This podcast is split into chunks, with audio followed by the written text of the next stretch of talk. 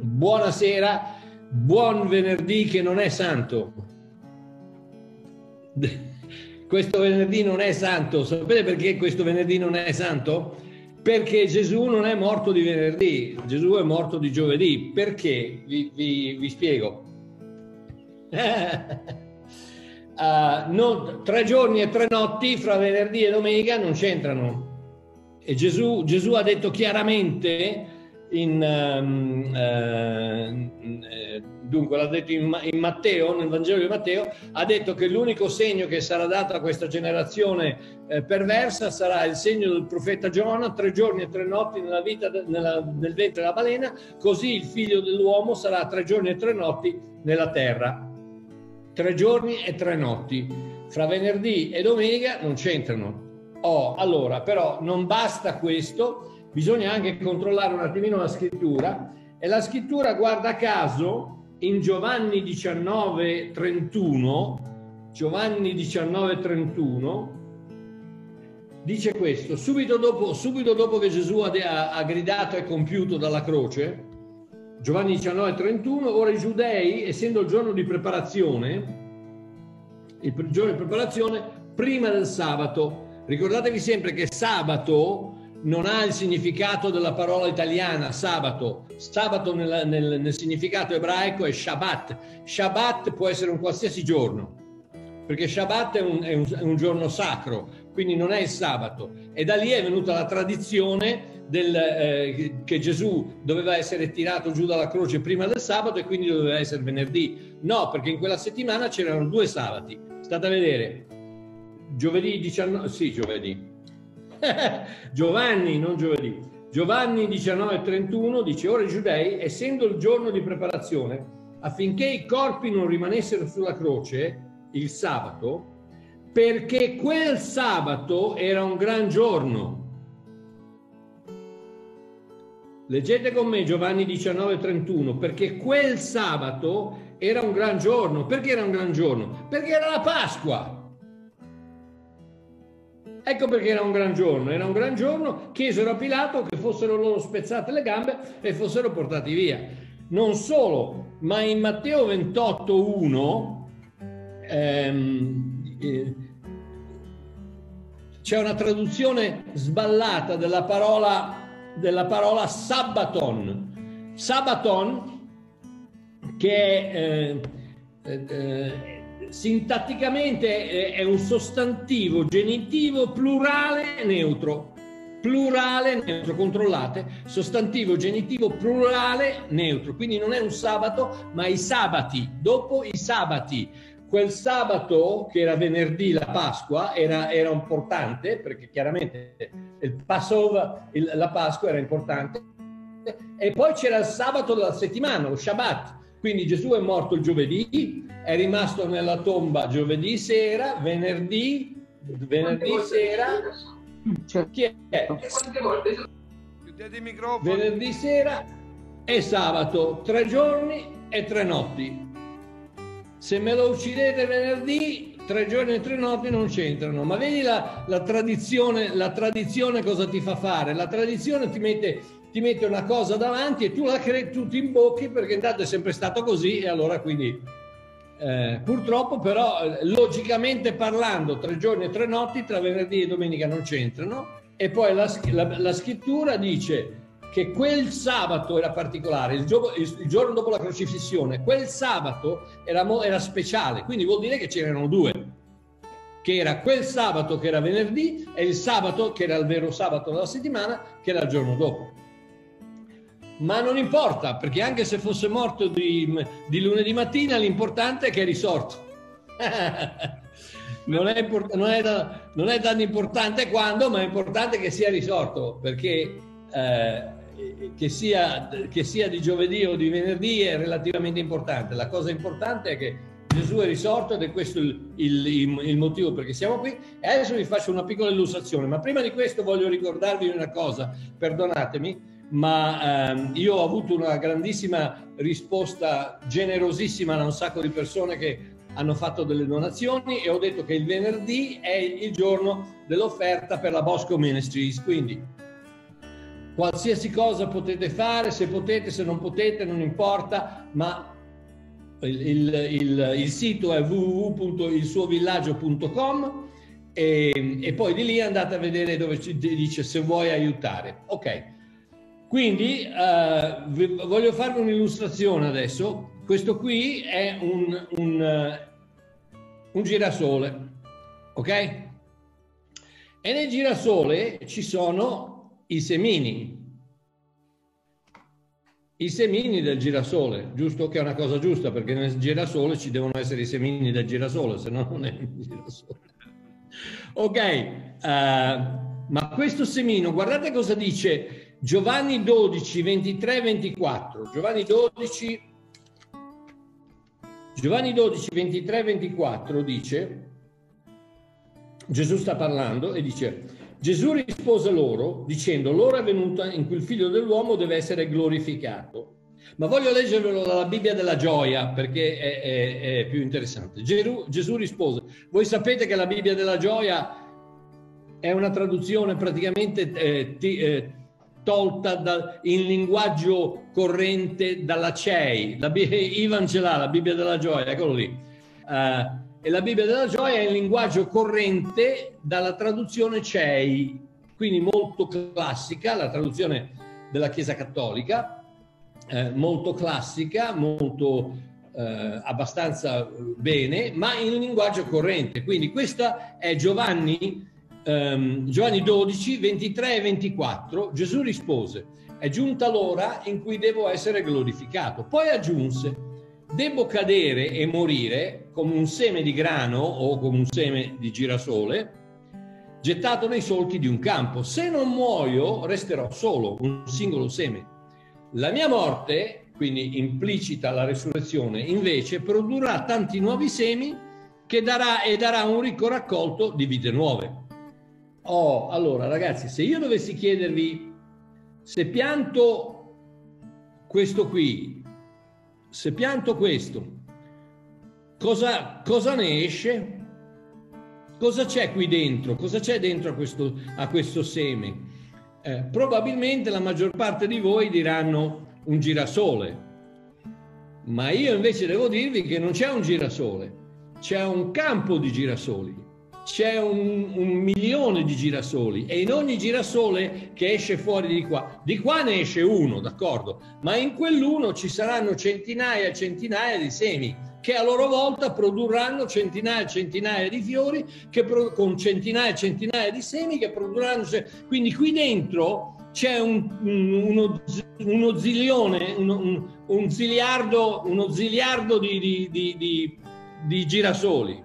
E questo è il concetto della morte e della risurrezione. Quando Gesù dice: se io non muoio, non, non ci sarà una, una raccolta. Qui dentro, amore mio, ci sei te, ci sono io. Nel seme di Gesù che è morto c'eravamo noi.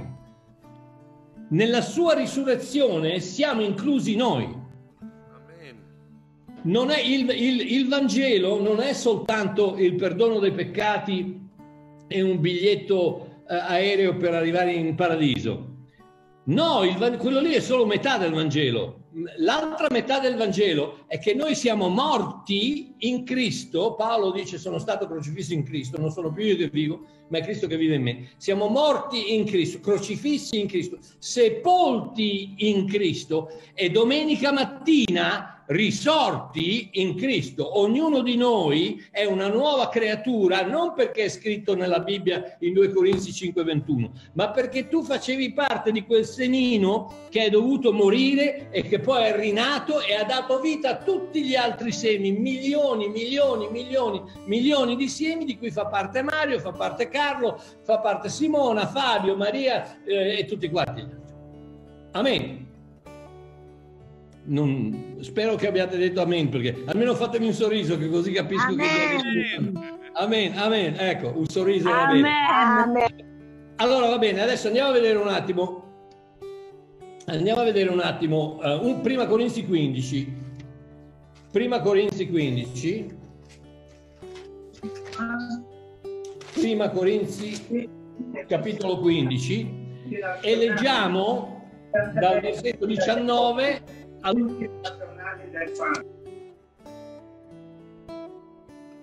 Babbo Mario, hai chiuso il microfono.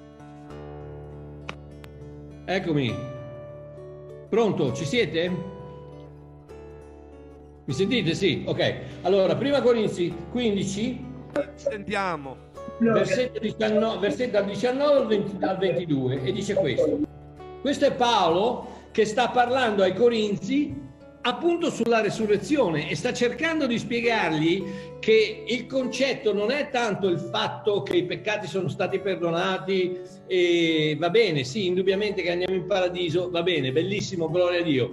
Ma, ma, ma il fatto che sei morto e rinato, quella è la chiave, quella è la chiave della grazia, quella è la chiave di Ebrei dieci, dieci quattordici, quando dice che con una sola offerta lui ci ha resi perfetti per sempre. Perché? Perché, sia, perché siamo nella perfezione. Questo semino qui, quando è morto e rino, è, è rinato, è perfetto, e in Cristo... Ragazzi, se avessimo un attimo più di tempo vi spiegherei cosa vuol dire il corpo di Cristo, ma il corpo di Cristo è il corpo di Cristo. Quando è morto ed è risorto, è il corpo di Cristo. Siamo noi che siamo risorti con Lui, ed ecco che ha dato vita a che cosa? Ha dato vita alla Chiesa. È rinata, ognuno di noi è rinato in Cristo con Lui. Ed è per quello che possiamo chiamarci perfetti, non perché ci comportiamo bene o perché facciamo le cose giuste o perché non abbiamo, non pecchiamo più o perché siamo bravi. No, perché siamo usciti dal seme della perfezione che è Gesù Cristo, risorti con Lui. E mi dico amen da solo perché non vi sento. Ok, amen Mario Marchiò. Ok, allora, allora se no, quindi Paolo sta dicendo ai Corinti, sta dicendo: se noi speriamo in Cristo, in questa vita soltanto, in altre parole, se noi, se noi pensiamo soltanto che siamo stati perdonati dai, dai nostri peccati e che andremo in paradiso e che quindi non c'è, se noi pensi, speriamo in Cristo in questa vita soltanto, noi siamo i più miserabili di tutti gli uomini. Ma ora Cristo è stato risuscitato dai morti ed è la primizia, la primizia di coloro che dormono. Primizia, parola interessantissima, aparché, aparché, che vuol dire primizia, che, che praticamente è, è, è quello che è riportato nella cultura ebraica quando, quando, eh, bisogna, quando veniva il momento di, di falciare, di raccogliere un, un campo, il padrone mandava un servo a tagliare un covone nell'angolo del campo. E il servo tagliava, falciava un covone e lo pigliava e lo portava al padrone e lo, eh, come si dice, ondulava, lo, lo, gli faceva fare così. Per far, per, per, prego? Lo agitava. Lo agitava, grazie, lo agitava, esattamente, lo agitava per poter separare le spighe, perché il padrone potesse vedere se, se le spighe erano buone, se andava bene, quindi lo agitava. Quando il padrone diceva che quella primizia era accettabile, tutto il campo diventava accettabile. Ed ecco perché Gesù è la nostra primizia. Perché siccome Lui è stato accettato dal proprietario che è Dio Padre, noi siamo, accetta- siamo stati accettati con Lui come se fossimo Lui. Quindi la primizia di coloro che dormono. Infatti, siccome per mezzo di un uomo è venuta la morte, sta parlando di Adamo, così anche per mezzo di un uomo è venuta la risurrezione dai morti. Perché come tutti muoiono in Adamo, così tutti saranno vivificati in Cristo. Questa è la chiave, ragazzi, la chiave, la chiave, la chiave della nostra benedizione, della nostra speranza. È non che Dio ci ha perdonati e che va bene, allora se ci comportiamo bene andiamo, andiamo in paradiso e va tutto bene. No, la chiave della nostra speranza è il fatto che noi siamo in Cristo, siamo il corpo di Cristo, il Cristo è in noi e noi siamo in Dio e nessuno potrà mai, mai, mai, mai, mai toglierci dalla, dalla, dal cuore di Dio, dalla mano, del, dalla mano di Dio, dalla sua presenza, dalla sua, da, da, da, da, da, da Lui stesso. Ecco perché non puoi perdere la salvezza. Non perché, non perché se pecchi, se pecchi un pochino di più o se pecchi un pochino di meno, se ti comporti male o se non fai... No, perché sei in Cristo. Come fai a perdere la tua posizione in Cristo? Dovrebbe morire. Gesù dovrebbe morire, ma la lettera agli Ebrei ci dice che vive sempre per fare intercessione per ognuno di noi. Quindi se Lui non muore, non muoio neanch'io. Se Gesù non muore, Babbo Mario non muore. E quindi quando arriva il momento di, lasciar, di scaricarmi questo, questo, questo vestito terreno, questo, questo, eh, questa tuta spaziale di cui ho bisogno sulla terra per poter respirare, per potermi muovere, quando me la scarico una, un, un, un giorno che magari speriamo che non sia proprio troppo vicino, insomma, ancora un paio d'anni c'ho, c'ho da fare, e, e quindi quando me lo scarico non me ne... Non me, ne, non, me, non me ne importa niente, non me ne importa niente perché io sono in Cristo e quindi continuo a vivere in Cristo. Non, non, non, il, che io mi comporti bene, che io mi comporti male, è soltanto una questione di Gesù che ti dice adesso vai a non peccare più, no? Perché lo sai che il peccato ti fa male, quindi non lo fare più. Ma non, non, non ti sta dicendo altrimenti, quello lo dicono i religionisti, i religionisti dicono altrimenti, ma Gesù non dice altrimenti. E Gesù dice qualsiasi cosa tu fai sei qui dentro, sei nella mia mano e nessuno potrà mai toglierti dalla mia mano. Quindi siamo arrivati al punto in cui questa famosa risurrezione ha creato in Giovanni diciannove Giovanni diciannove, Giovanni, no, scusate, Giovanni venti, Giovanni venti e dal versetto uno leggiamo quello che è successo quella famosa domenica mattina alla tomba, al sepolcro dove era Gesù. E alcuni di voi eh, hanno visto il mio video che io ho predicato eh, a, a Gerusalemme, e ho fatto, ho fatto i video dove ho già spiegato questo, ma alcuni mi hanno fatto anche delle, de, mi hanno dato anche mi hanno fatto dei commenti un po' così che magari anche se non li facevano andava bene lo stesso, perché eh, que, ci sono, ci sono due opinioni, due o tre opinioni. Io penso che la mia opinione sia quella giusta e vi spiegherò dopo il perché. Ma leggiamo Giovanni, Giovanni venti, versetto uno. Ora, nel primo giorno della settimana, questo primo giorno della settimana è Shabbat. Io, il primo giorno della settimana è domenica. La, la, la settimana ebraica inizia dalla domenica. Non è il fine settimana come da noi, ma è l'inizio della settimana. Quindi il primo giorno è la domenica. Il primo giorno della settimana, al mattino, quando era ancora buio, Maria Maddalena andò al sepolcro e vide che la pietra era stata rimossa dal sepolcro. Allora andò di corsa e venne da, da Simon Pietro e dall'altro discepolo che Gesù amava. E noi sappiamo benissimo che quel discepolo era Giovanni, quello che sta scrivendo il, questo è il suo Vangelo. E disse loro: hanno tolto il Signore dal sepolcro e non sappiamo dove l'abbiano posto. Pietro dunque e l'altro discepolo uscirono fuori e si avviarono al sepolcro. Correvano tutte e due insieme, ma l'altro discepolo, Giovanni, che era più giovane, corse più in fretta di Pietro e arrivò primo al sepolcro. Ok, immaginate la scena, ok?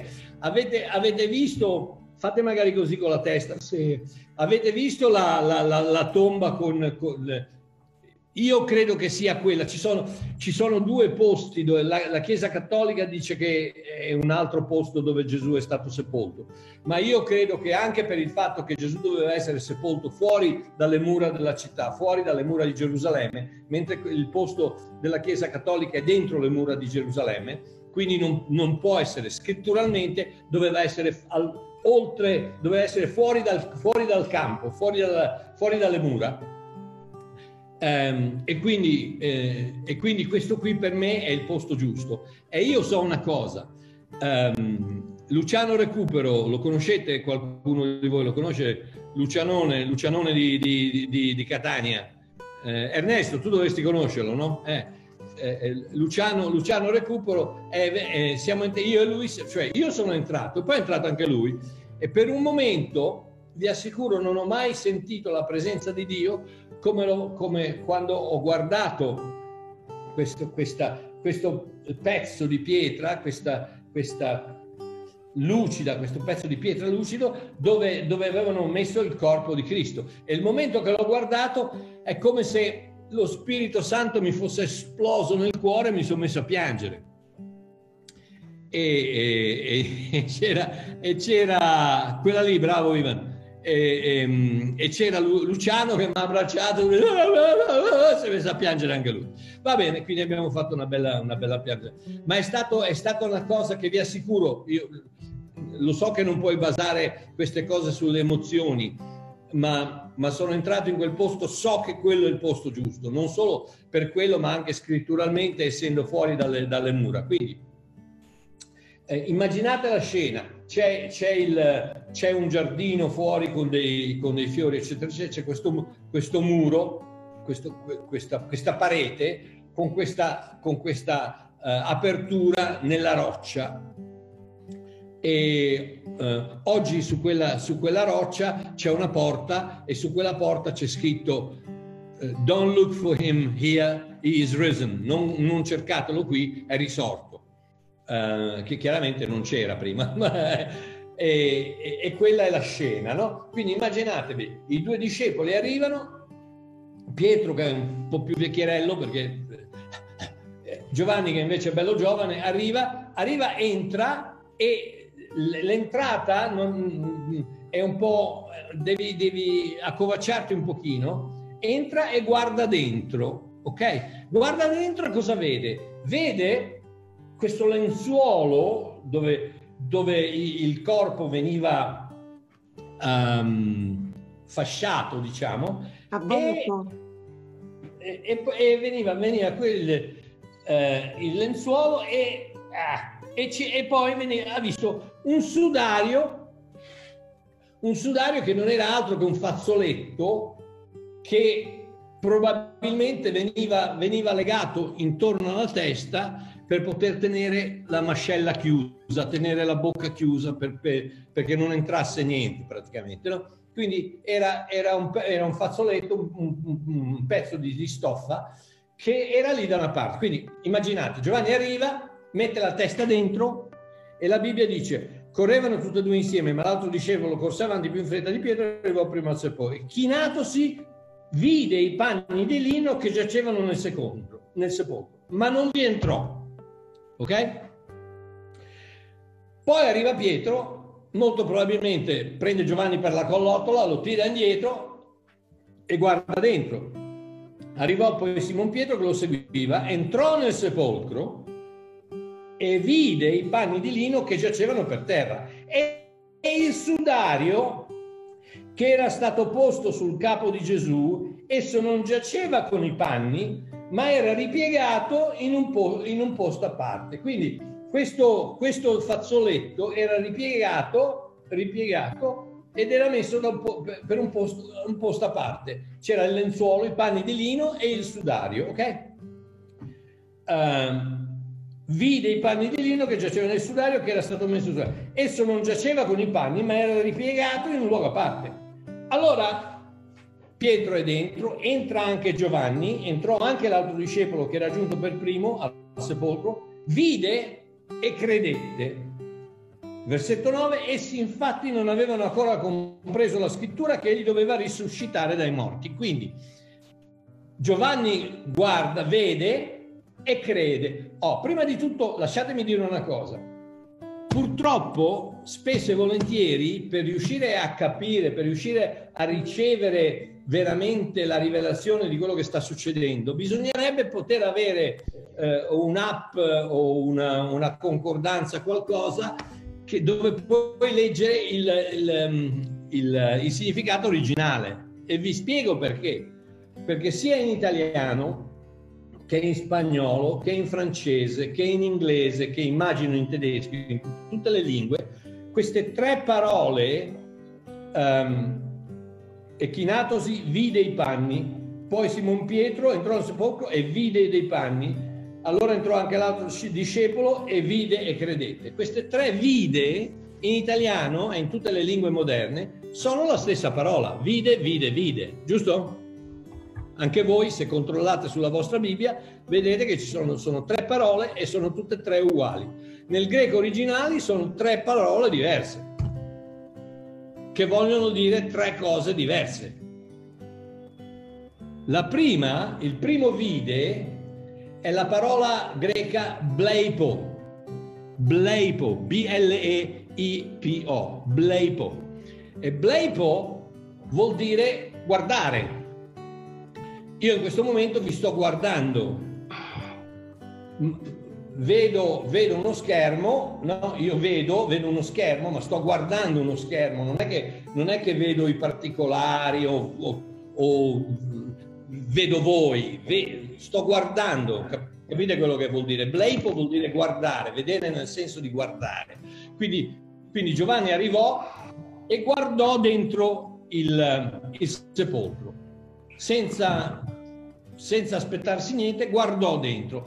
Poi arriva Pietro, lo tira via e Pietro vide i panni di lino e il sudario da una parte. Quella parola vide, la seconda parola vide, che è sempre vide in italiano, nel greco è teoreo, T H E O R E O, teoreo, teoreo.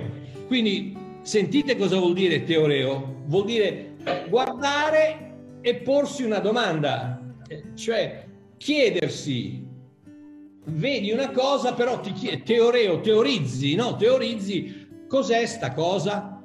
Cioè Pietro guarda dentro e vede i panni da una parte, il sudario dall'altra e si chiede come mai, teorizza,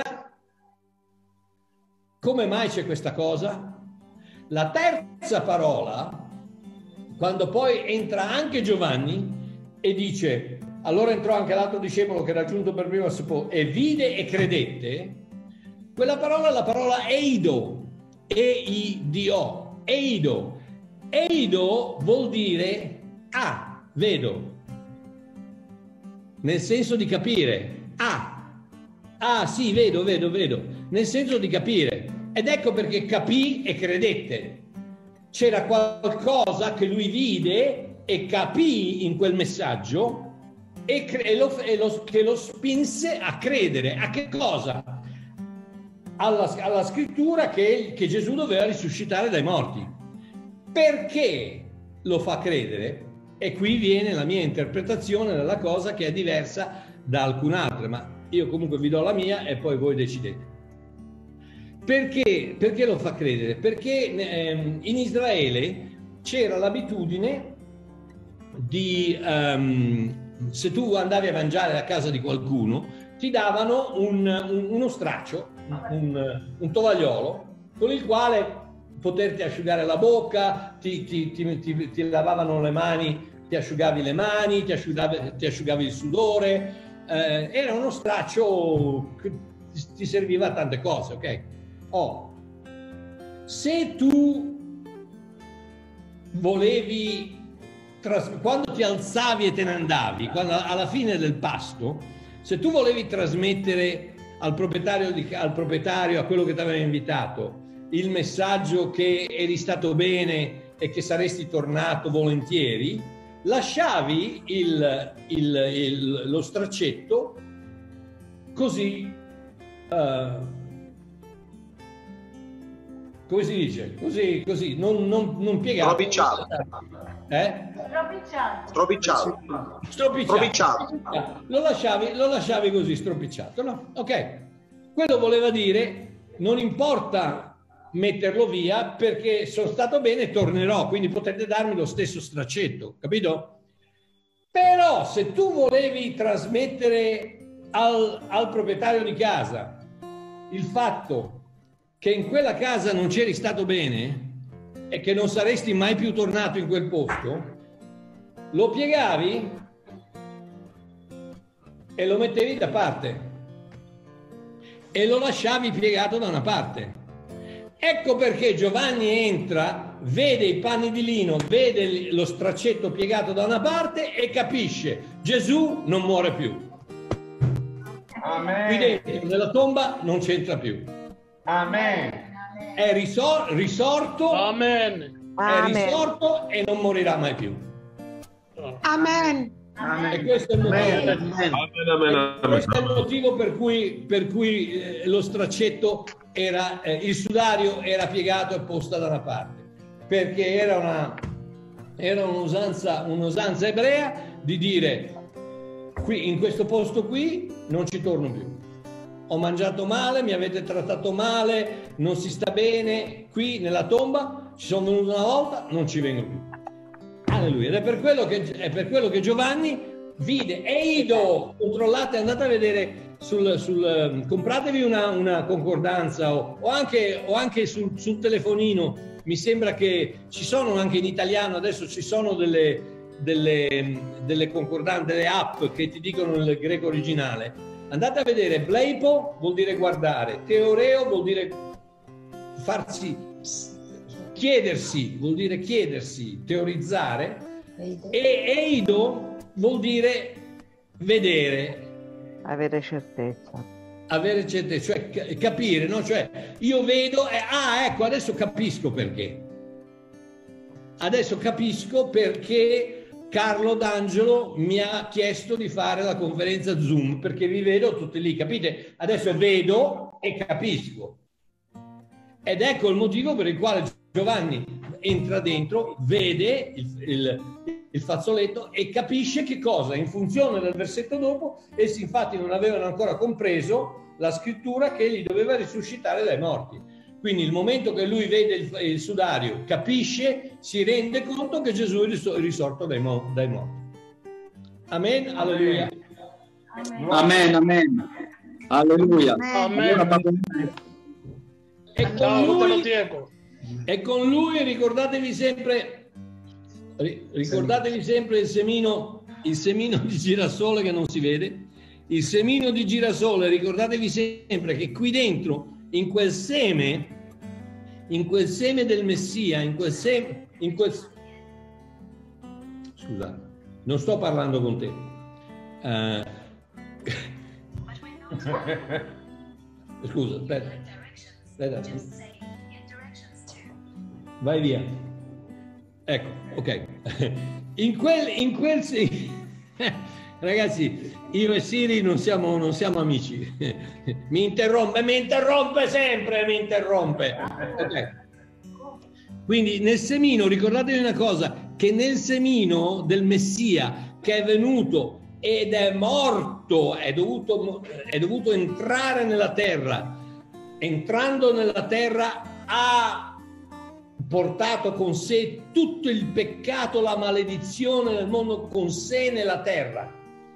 Vi ricordate quando Gesù dice che il figlio, de, come Mosè ha innalzato il serpente nel deserto, così il figlio dell'uomo dovrà essere alzato nel deserto, perché e quando, quando sarà innalzato lui attirerà, la traduzione che avete voi probabilmente, di, attirerà tutti gli uomini a sé, ma non è così, è sbagliata, perché la, la parola tutti è la parola pan che è neutra. Non tutti gli uomini, ma tutto. E pan neutro vuol dire si riferisce al, sogget- al, al soggetto precedente, e il soggetto precedente era il giudizio. Adesso non ho tempo di andare a vedere, ma l- nel versetto precedente il soggetto della, della discussione era il giudizio di Dio. Quindi quando dice se, se innalzerete il figlio di Dio, lui attirerà non tutti, ma tutto. Tutto il giudizio di Dio su di sé, la maledizione, il peccato, la malattia, la morte, l'ira di Dio, tutto quello che tocca a noi se l'è attirato su di sé. Ed ecco perché in cima a quel palo non c'era un agnello, ma c'era un serpente, perché si era attirato, si chiamava Neushatan. Neushatan è una cosa di bronzo, bronzo è una lega, la, la, combi, la combinazione di due cose, umano e divino. E il bronzo è, ro- è rosso. Vabbè, non importa. Comunque, eh, quindi quello in, in, in questo semino ci siamo noi, e l'importante è quello, l'importante è che vi rendiate conto che non è una scalata, che non è una, una lotta, che non è una, una, una corsa, che non è una gara, che non è, siamo arrivati, abbiamo vinto perché ha vinto lui, ho vinto io, perché è risorto lui, sono risorto io, perché è vivo lui, sono vivo io, perché lui non morirà mai, non morirò mai io. Ecco perché, non perché me lo merito, non perché, non perché la religione dice che in qualche modo devo, devo guadagnarmi un posto al sole, no, il posto al sole me lo sono già guadagnato, perché quando ho accettato Cristo sono al sole. Amen. Amen. Amen. Beh, io ho finito, Carlo, arrivederci, buonasera. Bellissimo messaggio, sì, eh, sì Mario. Hai detto bene, ma non a caso che il Signore stesso dice Eh, e questa è la volontà del Padre, che io non perda nessuno di coloro che Lui mi ha, mi ha dato. E guarda, se non il figlio della posizione. Esatto, ma e molte volte ancora questa cosa non si comprende appieno e quindi non si può vivere appieno sia la gioia del Signore che ci ha messo nel cuore nello stesso momento che abbiamo accettato il Signore, poiché siamo passati dalle, teble, dalle tenebre alla tua mirabile luce. Lo dice la Scrittura. E io credo in questo. Amen. C'è qualcuno che vuole fare qualche domanda a Mario? No, io semplicemente... Vai, chi è? No, no, io semplicemente volevo dire a Babbo Mario, siccome che hai portato quell'esempio... Babbo Mario, sono Diego, fratello di Diego. Ah, Diego, ciao. Dai il microfono agli altri. Sì, dicevo, dicevo che hai portato quell'esempio che a me era sconosciuto del, del, praticamente del tovagliolo, no? Sì. E adesso ho compreso anch'io bene il significato di, di, di quelle parole. E ti ringrazio per questo. Sì, vedi che quando, quando le persone mi accusano o ci accusano di dire la Bibbia dice... Amore mio, la Bibbia dice, è importante fino a un certo punto, perché cosa dice lo spirito della Bibbia? Perché ah. la lettera uccide, ma lo spirito dà vita. Se tu non, se tu non trai il... La lettera dice che, Pietro, che Giovanni vide, Pietro vide e Giovanni vide, ma lo spirito dice, Pietro, Giovanni guardò, Pietro si chiese e Giovanni capì. Ed ecco il motivo per cui Giovanni credette. E tutto un tratto c'è una rivelazione. C'è una rivelazione che non hai se leggi, la, se leggi l'inchiostro sulla carta. L'inchiostro sulla carta. Ricordatevi una cosa. Un'altra delle cose che mi fanno un attimo incavolare quando la gente dice no, ma la Bibbia dice. Amore mio, la Bibbia non ha parlato per la bellezza di diciassette diciotto secoli. La Bibbia non c'era. Per millesettecento anni la prima Bibbia è stata, è stata stampata nel quindicesimo secolo a Gutenberg. Una Bibbia è stata stampata nel quindicesimo secolo, quindi per i primi millecinquecento anni. Cos'è che si leggevano? Non potevano mica dire allora apriamo, siamo, andiamo domenica, aprite la Bibbia al Vangelo secondo Marco. E, e no, non c'era, non c'era, non c'era la Bibbia, non, non esisteva. Allora cosa avevano? Non avevano un libro, avevano un messaggio. Amen. Ed è quello che, ragazzi, dovete rendervi conto. Non andate in giro a dare versetti alla gente, andate in no. giro a dare esempi alla gente. Amen. Noi siamo tutto Vangelo, alleluia. Amen. Amen. Riflettete, riflettete Amen. La persona Amen. Di Cristo nelle alleluia. Piccole cose. Predicate molto meglio perdonando qualcuno. Io feci una serie di insegnamenti una volta, uh, The Silent Movies, uh, le, i, i senza parole. Tutte le volte che, tutte le volte che qualcuno predica senza dire una parola. Uh, se tu perdoni qualcuno, fai una predica meravigliosa. Amen. Senza, senza dire una parola. La donna che ha, portato il, che, che ha aperto il vasetto di alabastro e ha unto i piedi di Gesù non ha detto una parola, però ancora oggi, come disse Gesù, chiunque, chiunque leggerà questo Vangelo parlerà di questa donna. Perché? Perché quella donna lì continua a predicare duemila anni dopo. Per cosa? Per quello che ha fatto per Gesù. Eh, quando quando, quando è, è, è, Lazzaro è... è, è, è risuscitato dai morti, un paio di versetti, un paio di capitoli dopo la Bibbia dice che eh, le, le sorelle hanno invitato Gesù a casa a mangiare e c'era anche Lazzaro. Io penso che se tu eri morto e adesso sei vivo non hai bisogno di predicare, non hai bisogno di predicare a nessuno. Se io ero morto e adesso sono vivo, ta-da! Io penso che qualcosa funzioni, no? Io dico che funziona e ognuno di, noi dov- ognuno di noi dovrebbe essere nella posizione di dire ero morto e adesso vivo sono. Esatto. Amen. Amen. Mario, vivo sogno. Vivo sogno.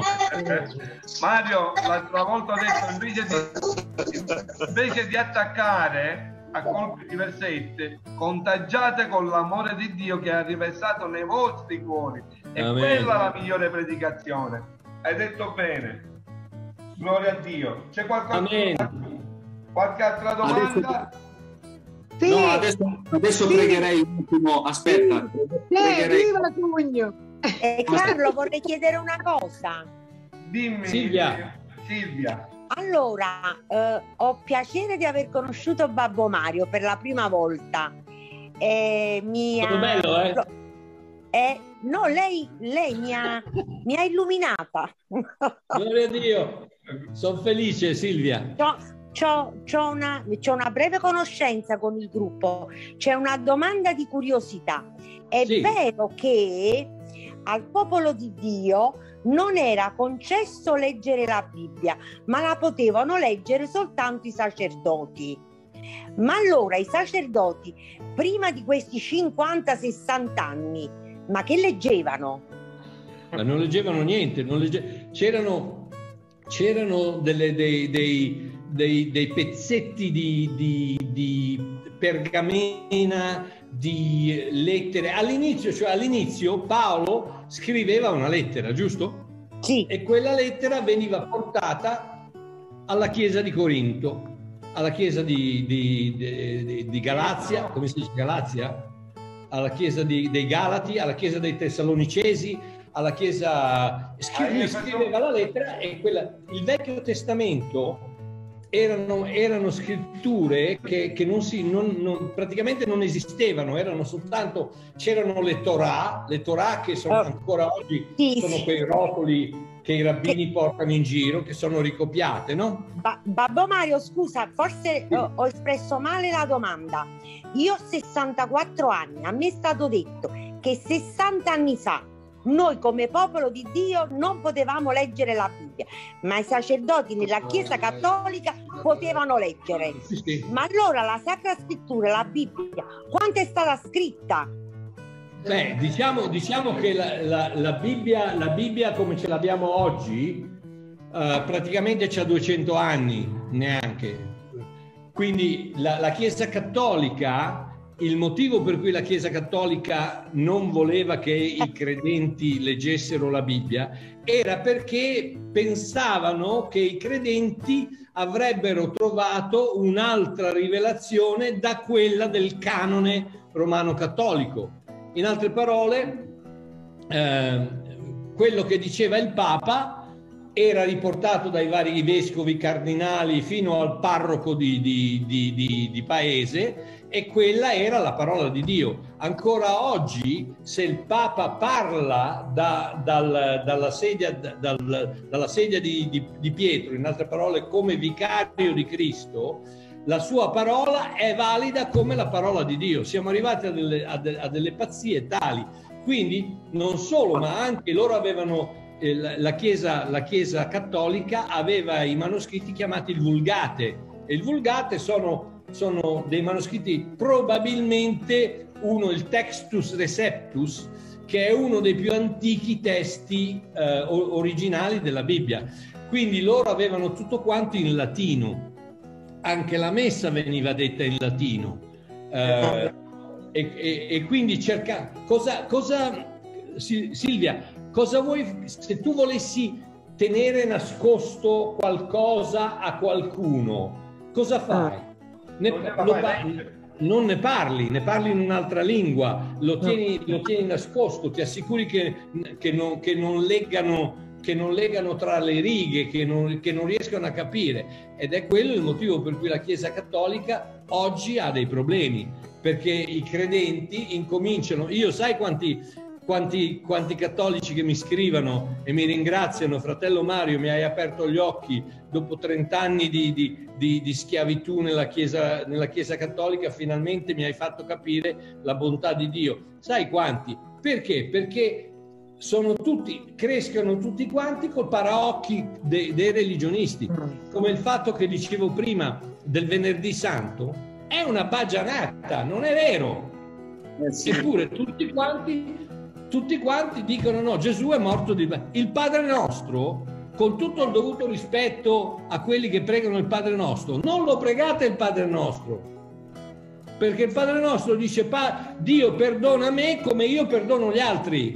Esatto, bravissimo, bravissimo. In altre parole, in altre parole io metto la mia vita eterna nelle mani del mio, della mia capacità di perdonare gli altri. Ma siamo impazziti? Ma io non voglio che tu mi perdoni come io perdono gli altri, no, io voglio che tu mi perdoni come tu perdoni me. Tanto è vero che in, Roma, che in Colossesi tre tredici Paolo dice alla Chiesa di, di, di Colosse, gli dice perdonatevi gli uni gli altri come Dio in Cristo ha perdonato voi. Amen. Fatta, finito, chiuso. Gesù stava parlando a Israele. I Vangeli di Gesù sono diretti a Israele. Galati quattro quattro dice: al momento opportuno Dio ha mandato suo figlio, che è nato da una donna sotto la legge, per ministrare a coloro che sono sotto la legge. Quindi ha mandato per minist- Gesù ha mand- come rabbino a ministrare a quelli che sono sotto la legge, che erano gli ebrei. Gesù stesso ha detto ai suoi discepoli: non andate dai pagani, ma andate dalle pecore perdute della casa di Israele. Gesù stesso ha detto: non sono venuto per i gentili, ma sono venuto per le pecore perdute della casa di Israele. Gesù era un rabbino che parlava agli ebrei. Poi, chiaramente, siccome è la parola di Dio, possiamo trarre da qualsiasi cosa dice. Anche nel Vecchio Testamento possiamo trarre eh, informazione, sapienza, rivelazione, direzione, guida, disciplina, tutto quello che vogliamo, perché lo Spirito di Dio è contenuto nella parola, anche se quella parola è stata rivolta a qualcun altro. Ma non mettiamoci sempre nel mezzo di quello che dice la Scrittura. Comunque, Silvia, per rispondere alla tua domanda, la Bibbia che leggevano i sacerdoti sessanta anni fa era quelle poche Quelle, quelle, quelle traduzioni latine che avevano nelle, nelle chiese e che i credenti non, erano, non avevano il permesso di leggere. Eh, scusa, fratello Mario. Eh, chi è? Eh, eh, sono Marzia. Marzia, eh, ciao. Ciao. Eh, vorrei, se, vorrei aggiungere una cosa su, sulla Chiesa Cattolica. Sì. Eh, magari, ecco, io, sono, io sono stata una suora, quindi sono un'ex sì. suora. Bene, non ti vedo. Quindi Marzia. vorrei... Non mi vedi perché... Aspetta, che attivo la telecamera. Ah, ecco perché non hai la camera. Sì, eccola, ok. Vedi. Mi vedi adesso? Ok. No, mi, sembra... mi vedi? Ho attivato la telecamera. Eh, ma siete, siete così tanti, non riesco a... Eh sì, siamo tanti, va bene, senti, siamo tanti. Tu parla, Vabbè, parla, Marzia, io ti trovo, dai. Sì, per, eh, volevo aggiungere solamente un qualcosa per quanto riguarda quello che dicevi. Per... Eccoti, eccoti, Marzia okay. Gianluca. Ok. Ciao, bella, ciao, ciao. Ciao. Dimmi. E, come dicevo, volevo rispondere un attimino anche alla sorella, eh, dando delle informazioni un po' più precise per quanto riguarda cosa facevano i preti eh, cinquanta anni, sessanta anni fa. E in poche parole, eh, non, la Bibbia era, diciamo, un lusso avere la Bibbia in mano per un prete. E parlo per un prete. E, cosa accade? Accade questo, che i preti ehm, avevano dei breviari. Innanzitutto c'è da dire che a livello culturale eh, c'era molta ignoranza nel popolo, quindi erano analfabeti, non sapevano leggere, non sapevano scrivere. Quindi solamente i preti o i medici o qualcun altro poteva, eh, potevano accedere a degli studi un po' più avanzati, diciamo così. Quindi il prete in sé non aveva accesso alla Bibbia, ai testi, ai testi proprio, ma dei breviari, vengono chiamati così breviari, cioè dove erano, c'erano, era un riassunto eh, di alcuni spezzoni della Bibbia, ok? Vero. E così c'era il breviario, così c'erano anche la liturgia delle ore, perché i preti, così come anche le suore, eccetera, cosa facevano? Non facevano altro che insegnare al popolo, perché appunto non sapeva leggere, delle preghiere che venivano, venivano fatte queste preghiere dai padri della Chiesa. Quindi cosa accadeva, per rispondere sempre alla sorella? Accadeva questo, che il credente cristiano barra cattolico eh, aveva in mano, mh, imparava tutto a memoria. Chi sapeva leggere aveva questi libricini piccolini. Poi vorrei dire un'altra cosa, vorrei aggiungere, che anche dopo cinquanta anni, sessanta anni, ne ho quarantadue, ne ho, ok? Ne ho quarantadue. E cosa facevo io quando ero suora? Io non ho mai letto la Bibbia, eppure mi sono laureata in teologia. Ai. Ai. Ok? Io non ho mai letto la Bibbia, ma mi sono laureata in teologia quando ero suora. Perché il, il mondo cattolico, il cattolicesimo, mette prima, prima della Bibbia, quindi prima della parola di Dio, mette avanti il magistero e le tradizioni e poi la Bibbia, se ci arrivi alla Bibbia. Quindi, per rispondere sempre alla sorella, ehm, questa è un'ignoranza non solo culturale, questa è andare dietro all'uomo, dietro agli uomini. Quindi cosa accade? Accade proprio questo, accade che ehm, quando io ho letto la Bibbia, quando sono uscita comunque dal convento, eccetera, quando ho letto la Bibbia ho detto: ma io dove sono stata per dieci anni? No, e non solo leggerla, non solo leggerla, ma ho chiesto al Signore di darmi rivelazione di quello sì. che leggevo, perché sì. tutta la Bibbia, quello che può essere qualsiasi passo biblico, i padri barra i padri della Chiesa cattolica hanno commentato questi passi biblici, quindi sin da piccoli i bambini imparano che la, la parabola che è del figlio prodigo, e l'attenzione non è sul figlio, quindi è, ma sul padre, o viceversa, quindi si storpiano. Quindi ecco i santi, i padri della Chiesa, eccetera eccetera, che hanno in ehm, come una parola, hanno inquinato in sì. un modo gravoso la verità, sì. la verità. Ora non è tanto far leggere, oggi, oggi, quindi duemilaventuno, dico questo, che la parola è la parola di Dio e dobbiamo leggerla. E non solo leggerla, la possiamo leggere come un libro storico, la possiamo leggere la, come un racconto, due fatti, un romanzo, qualsiasi cosa. Ma la parola di Dio senza rivelazione non sa da fare proprio niente. Va bene, man. Brava Marzia. Grazie, grazie Marzia. Grazie. Brava Marzia. Hai perfettamente, perfettamente ragione. Ok, se, se, se non c'è qualche altra domanda possiamo pure concludere la riunione, così liberiamo Babbo Mario. Il no, nostro Teddy, il volevo, nostro Teddy Mario. Volevo dire solo una cosa a Babbo Mario.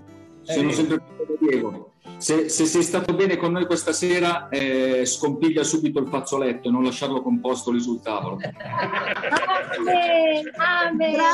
Bravo, bravo, bravo Diego. Grazie, grazie. Assolutamente grazie, Babbo Mario. Grazie, auguri. Allora, momentino, momentino, prima preghiamo e poi ci salutiamo. E, e Salvo, vuoi pregare tu? Salvo Perna. Eh, amen. Amen. Caro Padre, ti ringraziamo ancora in questa sera per questo ammaestramento, questo arricchimento ancora che ci hai ancora elargito questa sera alle nostre anime, al nostro spirito. Grazie. Hai arricchito, ci hai arricchito ancora di sapienza e di conoscenza, oh Padre, e ti ringraziamo per le rivelazioni che tu doni ai tuoi figli, per le esperienze ancora spirituali che dai, per il, per il viaggio, per le culture che si possono conoscere ancora e approfondire di più e constatare, come abbiamo sentito, quel vide anche noi che ci ricollega e ci rimette ancora nella giusta linea, come è successo a Giovanni, ancora entrando in questo sepolcro, e come ritorna in mente la tua parola e come ci ritornano in mente le tue frasi quando ci parli personalmente, Ancora in questa sera abbiamo sperimentato questo attraverso il nostro caro fratello Mario, attraverso tutti voi che collegati spiritualmente formiamo veramente il corpo di Cristo unito, pronto a ricevere benedizioni potenti, rivelazioni potenti. Amen. Guarigioni, ancora arricchimento, ancora grazie per le persone che si incuriosiscono nella tua parola a ricercare, a conoscerti sempre di più, o oh Padre, e ti ringraziamo ancora e ti preghiamo che tu ancora spingi, operai nella tua messe, perché grazie a questo vituperare la parola noi siamo in ritardo verso le popolazioni nel predicare la tua parola.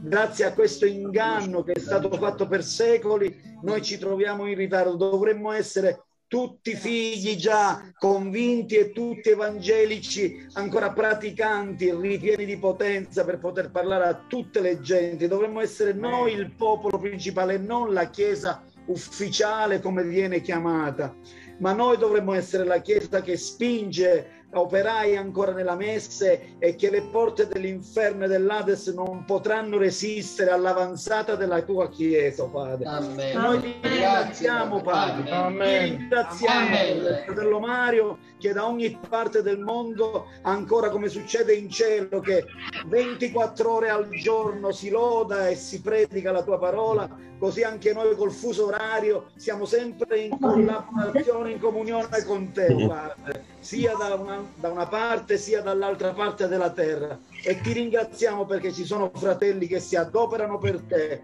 lavorano per te, e grazie, oh Padre, benedici tutte le famiglie che siamo così collegate, quelle che non hanno potuto, Padre, ancora ammalati, tutti li mettiamo nelle tue mani e dichiariamo guarigione e dichiariamo liberazione ancora da questo virus in ogni parte del mondo, Padre. Amen. Ti ringraziamo e ti benediciamo nel nome di Gesù, oh Padre. Tutta la fratellanza davanti a te, uniti insieme, ti lodiamo e ti amiamo, e grazie ancora per questo caro fratello. Continua ad usarlo e riempirlo ancora di sapienza e di benedizione, che possa essere un canale ovunque vada, e ti ringraziamo per questa sera che ce l'hai donato. Grazie, oh Padre, nel nome di Gesù. Amen. Amen. Amen. Amen. Ditemi un attimo, pregate per me, perché eh, io sto facendo eh, un lavoro gigantesco e ho bisogno veramente di, di, di, di, di forza fisica. Sto, tra, sto eh, interpretando i Vangeli cronologicamente, quindi non eh, uno a parte l'altro, ma tutti messi insieme cronologicamente, eh, prima uno, poi l'altro, poi quello che sia, alla luce della grazia. Quindi sto reinterpretando tutto quanto, un po' come ho fatto eh, nelle, per le lettere di Paolo. Il mio libro si chiama L'annuncio, non so se alcuni di voi ce l'hanno. Sì. Eh, sì. L'annuncio è appunto l'interpretazione delle lettere di Paolo alla luce della grazia. E sto facendo i Vangeli e mi sta uscendo il cervello dalle orecchie. Ogni tanto devo, devo rimetterlo dentro, perché, perché no, è un lavorone. Pregate per me, aiutatemi che non impazzisca. Il nostro papà ti darà nuove forze, Mario. Va bene, va bene. Ho solo settantacinque anni, per cui non è un problema. Assolutamente eh, sì. Fino a centoventi c'è speranza. Abbiamo fatto il sacco